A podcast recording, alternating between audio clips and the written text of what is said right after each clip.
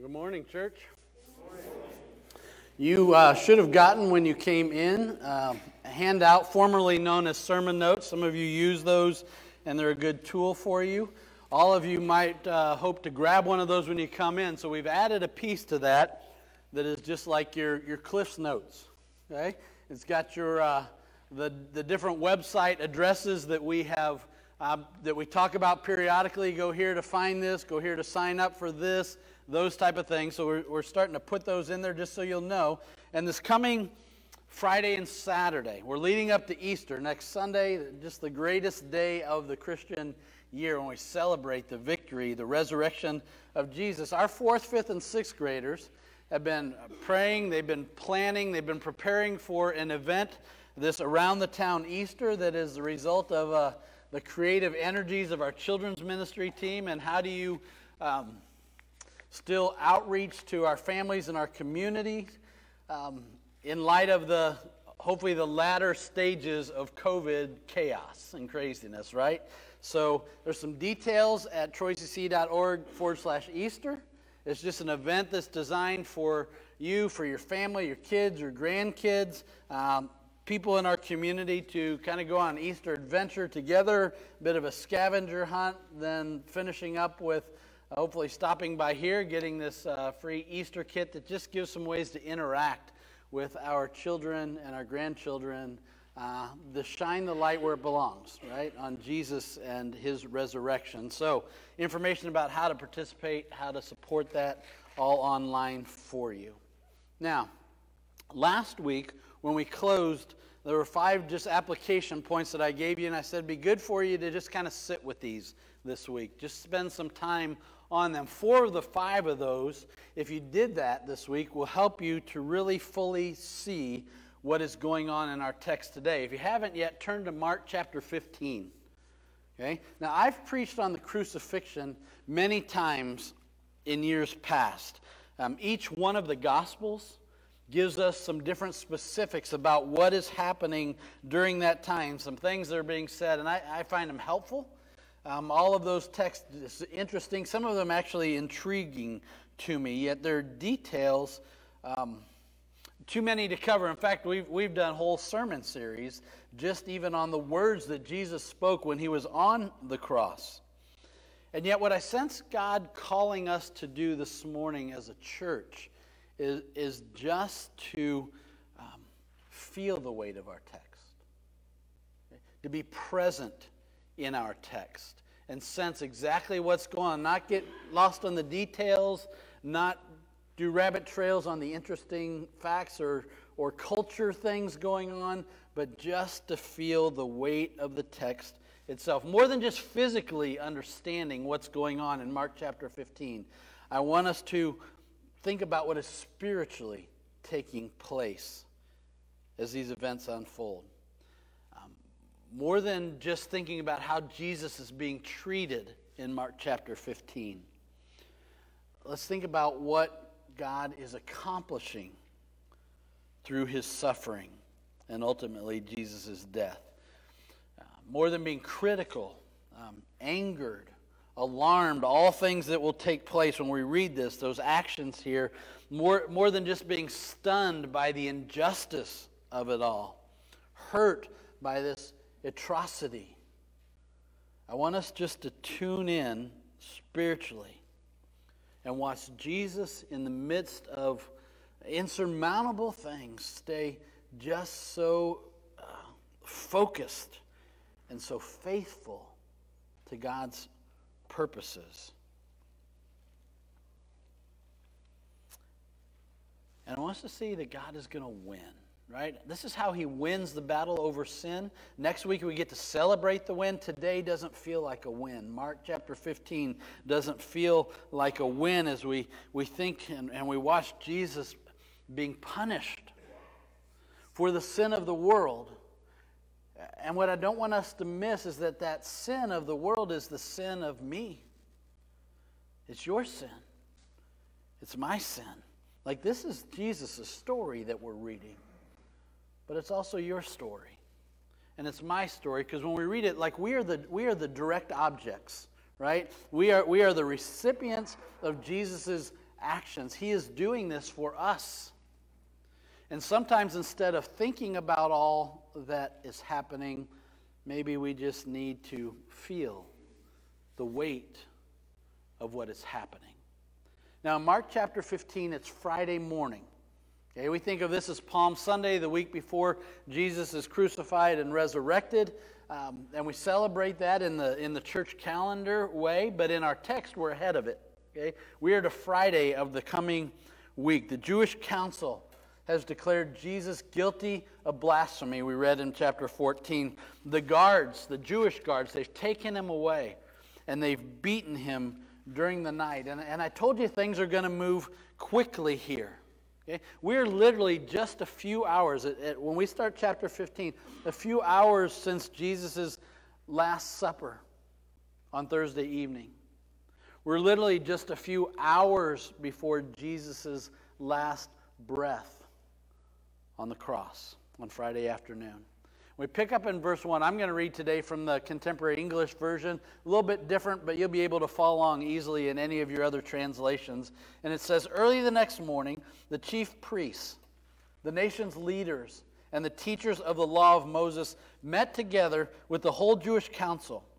They tied up Jesus and led him off to Pilate. And then before Pilate, we read that Pilate, there in verse 2, he, Pilate, asked Jesus, are you the king of the Jews? Those are your words, Jesus answered. The chief priests brought many charges against Jesus. Then Pilate questioned him again Don't you have anything to say? Don't you hear what crimes they say you have done? But Jesus did not answer. And Pilate was amazed. Now, as a general rule, the Romans did not interfere with local politics. Okay? And Pilate certainly would not have put Jesus on trial if he were simply violating Jewish regulations. So the high priest brings a charge that, uh, that makes a case relevant to Rome. Okay? And so as a result, Pilate's first question is Are you the king of the Jews? That was the charge against him because if Jesus claims to be a king, he's guilty for a crime against the sovereign Roman Empire.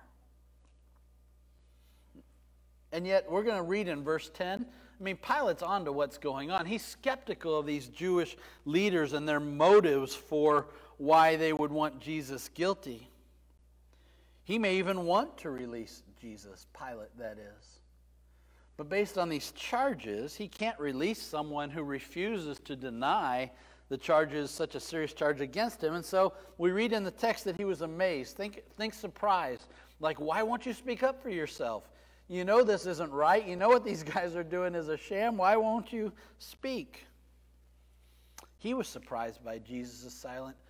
We shouldn't be surprised by Jesus' silence because it was just as God spoke long ago that it would be. It's playing out just as Jesus said it would. And yet, I want you to put yourself in that courtroom of Pilate with the Jewish leaders there and all of this craziness going on. And I want you to feel the anger that the Jewish leaders are feeling. Remember, we've read all throughout the book, they tried to find a way to trip Jesus up. And can you just hear or feel those Jewish leaders saying, Try to get out of this one, Jesus. We got you this time and feel um, the bewilderment of Pilate. I mean, I just hear Pilate saying, Jesus, help me help you. Speak up here. I need a little bit of help. And he wants you to feel the resolve of Jesus. Right? I mean, our whole study for the last three months, I mean, it's all come down to this. It's all about the cross. And it's all about the resurrection. And Jesus is here on purpose. Continuing in verse 6, it says, During Passover, Pilate always freed one prisoner chosen by the people. And at that time, there was a prisoner named Barabbas. He and some others had been arrested for murder during a riot. The crowd now came and asked Pilate to set a prisoner free, just as he usually did. And Pilate asked them, I think hoping to get out of the mess that he was in, one more escape valve for Jesus and the tragedy that was about to happen, Pilate says, Do you want me to free the king of the Jews? Pilate knew, verse 10, that the chief priests had brought Jesus to him because they were jealous. He saw through what was going on. But the chief priests told the crowd to ask Pilate to free Barabbas. Then Pilate asked the crowd, What do you want me to do with this man you say is the king of the Jews? And they yelled, Nail him to a cross. Pilate asked, But what crime has he done? Nail him to a cross, they yelled, even louder. Verse 15 is important. Pilate wanted to please the crowd. So he set Barabbas free. Then he ordered his soldiers to beat Jesus with a whip and nail him to a cross. The soldiers led Jesus inside the courtyard of the fortress and called together the rest of the troops. They put a purple robe on him, and on his head they placed a crown they had made out of thorn branches. They made fun of Jesus. They shouted, Hey, you, King of the Jews! Then they beat him on the head with a stick. They spit on him and knelt down and pretended to worship him in mockery. When the soldiers who had finished making fun of when the soldiers had finished making fun of Jesus, they took off the purple robe. They put on his own clothes back on him and they led him off to be nailed to a cross. Why do we follow crowds? Why is it so important that we do what everybody else is doing? Like this, this crowd that the Jewish leaders had feared so much they, they did everything in darkness at night, we read about last week, has now become their willing pawn. They just move them around. It says they speak through their mouth, the crowd that shouted, Hosanna to the King, like a week before, like we would normally celebrate on Palm Sunday. Now is shouting, Nail him to a cross. I mean, this is a crowd of people who had watched and heard about Jesus doing miracles, about feeding people and healing people and speaking words of life and even bringing people back to life. And now, like they're calling for his life? Things turn ugly in what seems like just the snap of a finger, the blink of an eye. And Jesus' fate seems sealed. And if we're in the text, if you're in that room, if you're feeling what's going on, then we ask ourselves, like, is God still winning? Is evil going to prevail? Is Jesus still God's Son, who he loves, and with whom he is still pleased? You know, I don't know how much, honestly, people that are in heaven can see what's going on on earth. Okay? I, tend to think that the answer is they can't see these things for a number of reasons, yet you just have to wonder. As all of this plays out here in chapter 15, like what's heaven thinking? Even if they knew it had to happen, like, even if they knew it was going to happen, even if they believed that it was part of God's grand plan that it happened. I mean, did, did all of heaven gasp when Jesus was sentenced? Did all of heaven gasp when Jesus was beaten? How hard was it to hold back the armies of heaven when their commander in chief was being threatened and was ultimately executed. Maybe a more relevant question is Does it make you gasp? Does it make me gasp? Or has it simply become for us another story in life? Just another story in the Bible where we miss the significance. I mean, do you wince when that happens? Do you feel the significance? Or do you no longer feel the weight of what is happening?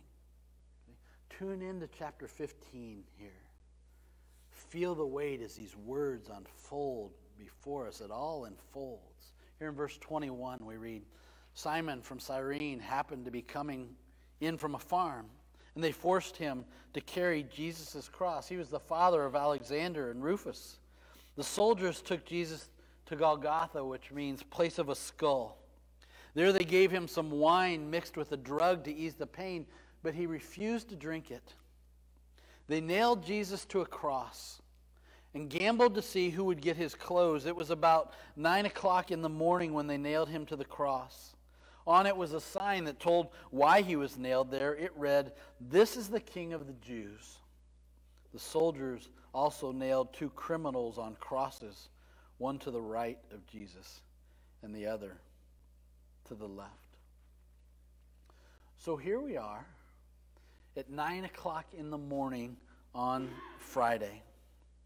Okay? Likely just about like 12 hours since the last meal that Jesus had had with his disciples. Maybe 12 hours since his last conversation with his friends and his followers. Jesus had told them what would happen multiple times. And here it was literally playing out just like Jesus said it would in real time. Now, Mark oftentimes doesn't give us full details of all the events, okay? And I sense that that's, that's what's going on here in the book of Mark. If you read Matthew and Luke and John, we get all of a lot of other details that fill out a much fuller picture. Like, like I myself, I can't read chapter 15 without, um, in my mind, playing out the scenes from the movie The Passion of the Christ. Mark doesn't capture that when it says that they, they, they beat him and they nailed him to a cross. He doesn't capture the fact that the reason Simon had to carry that cross is because Jesus had been beaten so badly that he, he couldn't carry part of that cross himself through Jerusalem, what was left of his body. When that movie came out um, several years ago, we rented um, the theater here in Troy for a showing of that movie. Um, and it was very meaningful for, for us to see, especially on the big screen, right? All that playing out before us. My son Christopher was on the wrestling team at Miami East, and he, he invited a friend from the wrestling team to come with him. And I remember as we were walking out through that lobby of the old theater, that his friend asked him, he said, Was that real? Who is this Jesus? I've never heard of him before. Jesus gets beaten so badly. And if you feel the weight of that playing in your mind, you get a sense of what's happening here actually in Mark chapter 15. Simon, just an innocent participant in the story. Soldiers caught up in the mockery, and yet the mockery doesn't just stop with them in the courtyard and how they beat Jesus and all those things. Look with me at verse 39. It says, People who passed by as he's hanging on that cross said terrible things about Jesus. They shook their heads, a sign of disgust, right? And they shouted, Ha! So you're the one who claimed to tear down the temple and build it again in three days. Save yourself. Come down from that cross. The chief priests and the teachers of the law of Moses also made fun of Jesus. They said to each other, He saved others but he can't save himself. Did you, did you catch those words? He saved others. Their first acknowledgement that Jesus had actually done those miracles. He had done the things he said he was going to do. It played out before their eyes. They, they dismissed it at the time. Now they say, He saved others. Let him save himself. If he's the Messiah, they said, if he's the King of Israel, let him come down from the cross. Then we will see then we will believe. Can you just catch the sarcasm in their voices? The two criminals also said cruel things to Jesus. As this plays out, do you see why Jesus had to be so laser focused on his purpose? It's the whole reason that he came to earth was for this day. Like as they're shouting these things, as the mocking is going on, as the ridicule is playing out, can you just sense how important it would have been that Jesus heard first from God, his Father, twice, This is my Son who I love? With him I am well pleased. Was that voice playing in his mind louder than these ones that were playing in his ear? Because all he's hearing right now are lies, untruths, mockery, and the insults that they hurled at him. I mean, how wrong is it that the created ones are mocking the Creator? How painful must it have been to watch? How painful must it have been to see Jesus, the object of it all?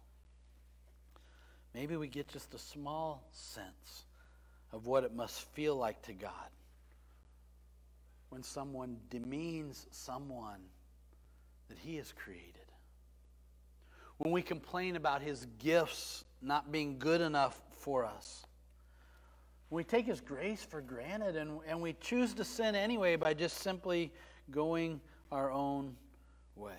Like, I hope you're more than just taking note of what is in the text. I hope you're in the text with me, feeling it all, because it's weighty what's happening here. And it gets heavier as we see in verse 33. It says, About noon, the sky turned dark. Okay? Now, don't think Ohio winter gray, like depressing. Think nighttime dark. At noon, in the middle of the day, it turns nighttime dark. And it stayed that way until 3 o'clock, so for three hours.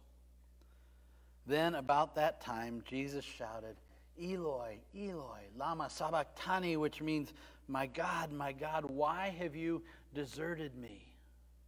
Like in all eternity, the Son had never felt that way. He'd never known that feeling. He'd never felt that weight of the distance between the Son and the Father. Some of the people standing there heard Jesus and said, He's calling for Elijah. One of them ran and grabbed a sponge, and after he had soaked it in wine, he put it on a stick and held it up to Jesus. And he said, Let's wait and see if Elijah will come and take him down. And then in an anticlimactic end, Mark, in his typical way, in verse 37 says, Jesus shouted and then he died. Now, Jesus said a number of things on the cross that we find in the other Gospels, and what John tells us that Jesus said at the very end before he died are these words It is finished.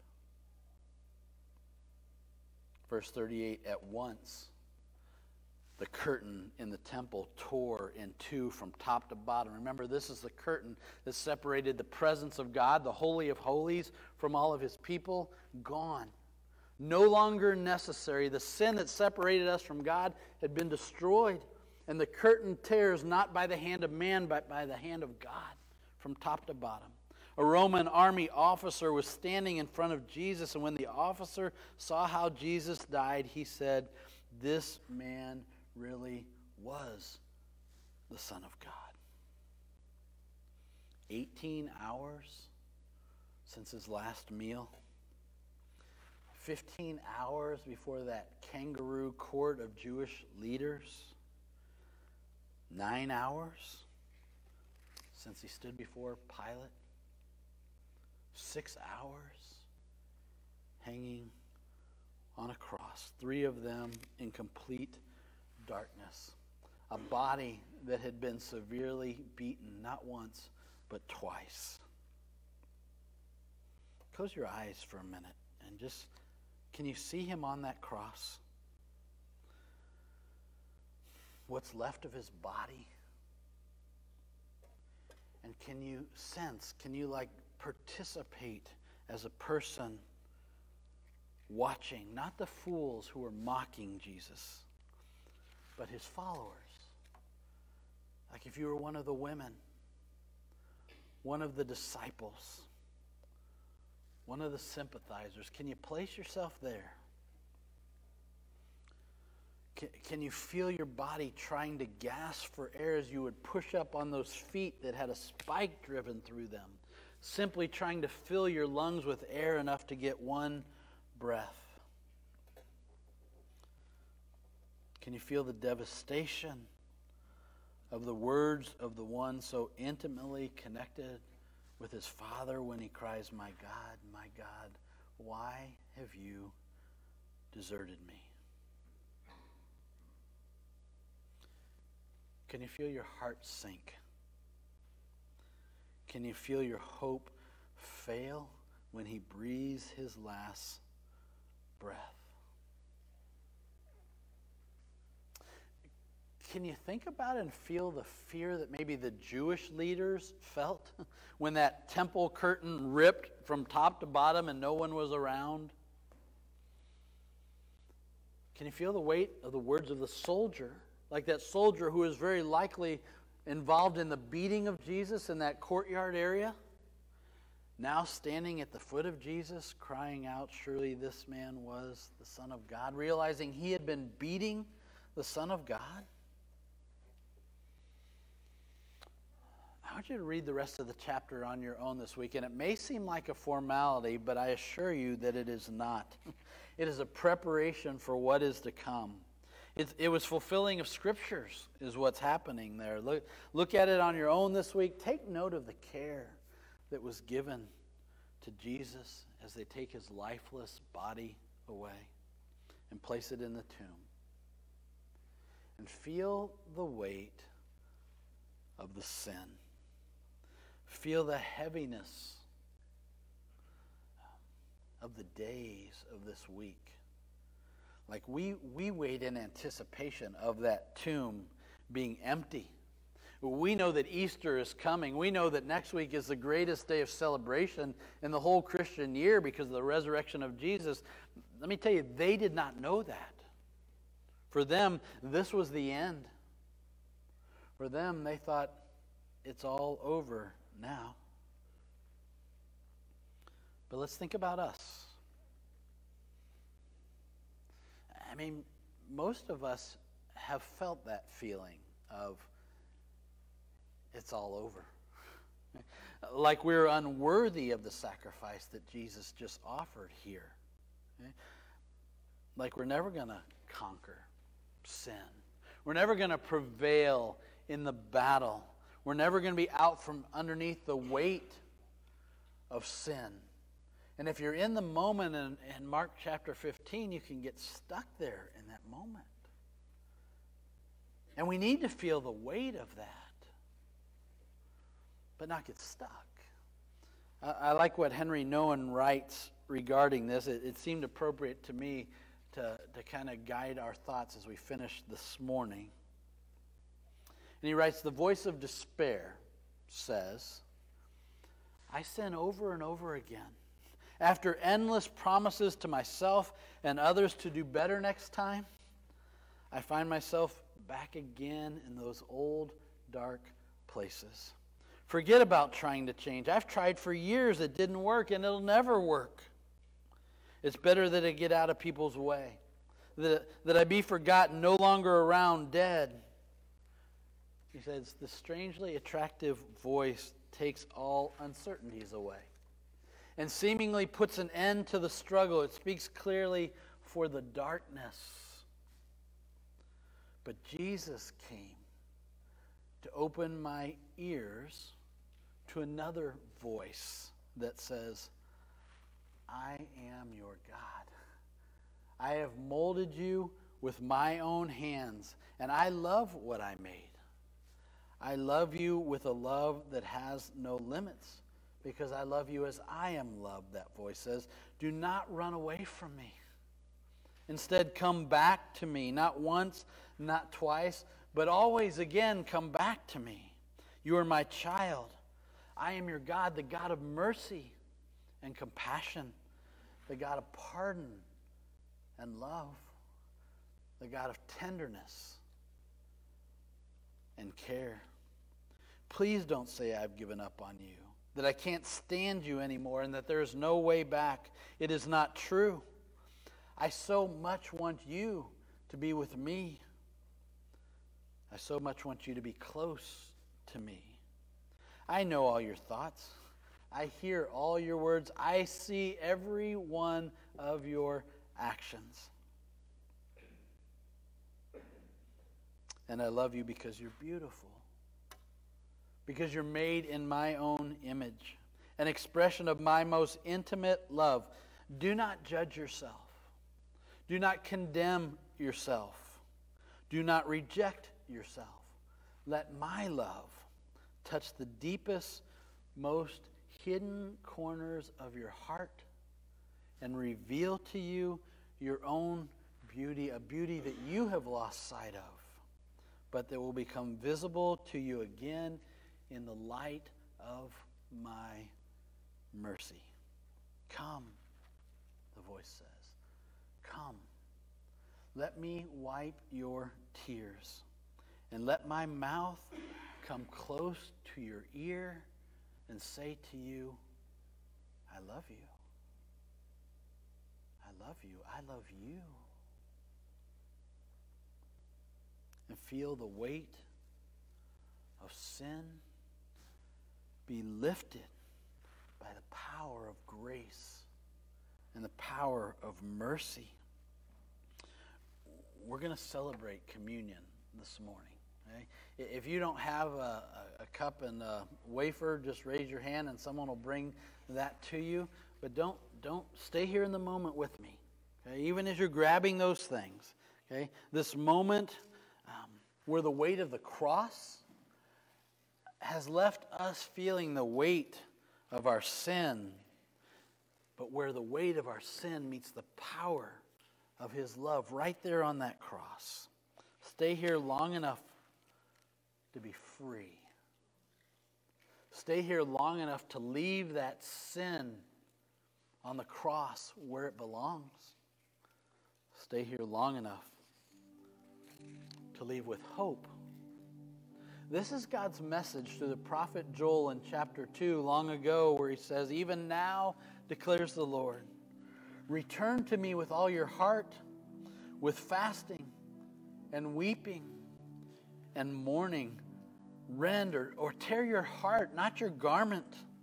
Return to the Lord your God, for he is gracious and compassionate, slow to anger and abounding in love and he relents from sending calamity.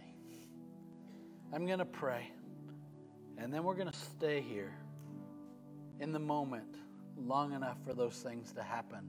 And I'll come back and we'll take communion together. Let's pray. Oh, Father God, you sent your Son.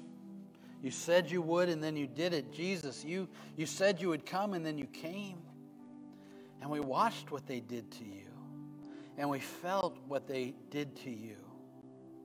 And we felt you stay steady to your purpose, steady to your calling, steady to your death on our behalf because of our sin. And you meet us here today saying, Remember this wafer, my body broken for you. Remember with this juice, my blood shed for you. Remember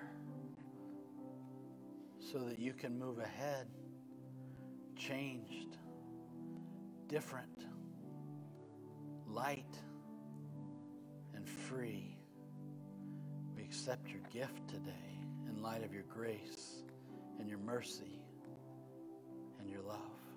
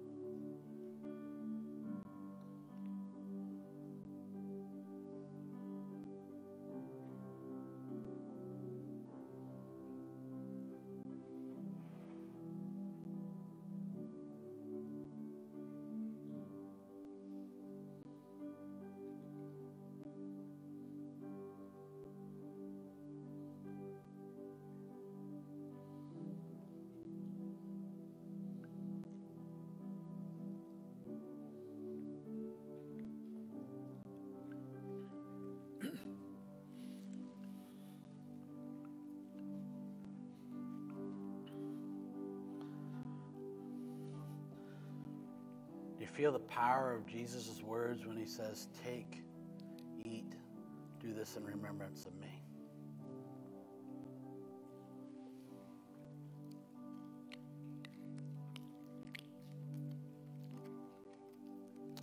I suppose they didn't know in that upper room, but I bet they did after Mark 15, like we do. The power of when he says, Take, drink, this is my blood, offered, sacrificed cleansing and washing away your sin.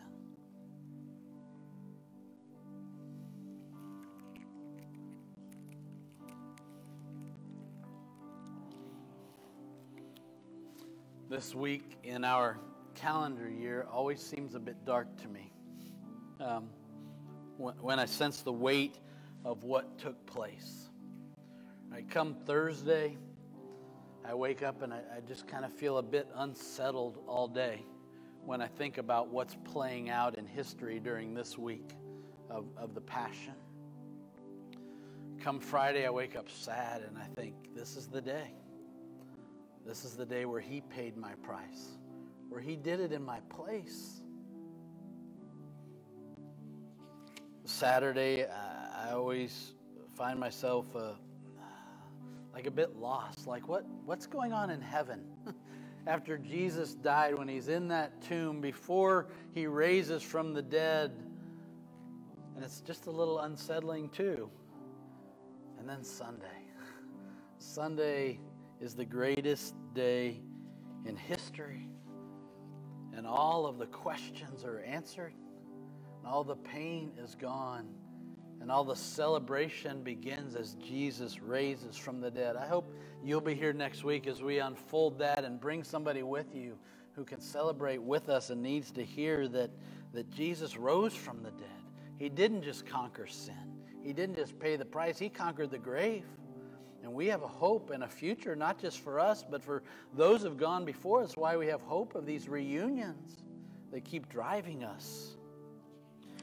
In the meantime, like if today, if Mark chapter 15 brought you to a place where you know you need to make a change, you need to renew once again that commitment to Jesus, to leave some things behind, to seek a new love and a fresh mercy from God. We want to help you do that. I'm going to pray and then we're going to we're going to sing, close our time in worship. During that song after the service, don't wait. Don't let today pass. Get things right with Jesus for all the things that He's done for you. Let's pray together. Jesus, we are a grateful people. We are thankful for your work. We're thankful that you did what we couldn't. We're thankful for the life that we have because of that and the hope that we have because of that. Everything rests on these verses and not just words in a book, they rest on what you did, your gift, your sacrifice, your love poured out for us so that we could have not just the hope of forgiveness, but the hope of eternity. May it be embraced fresh by us today, we pray in Jesus' name.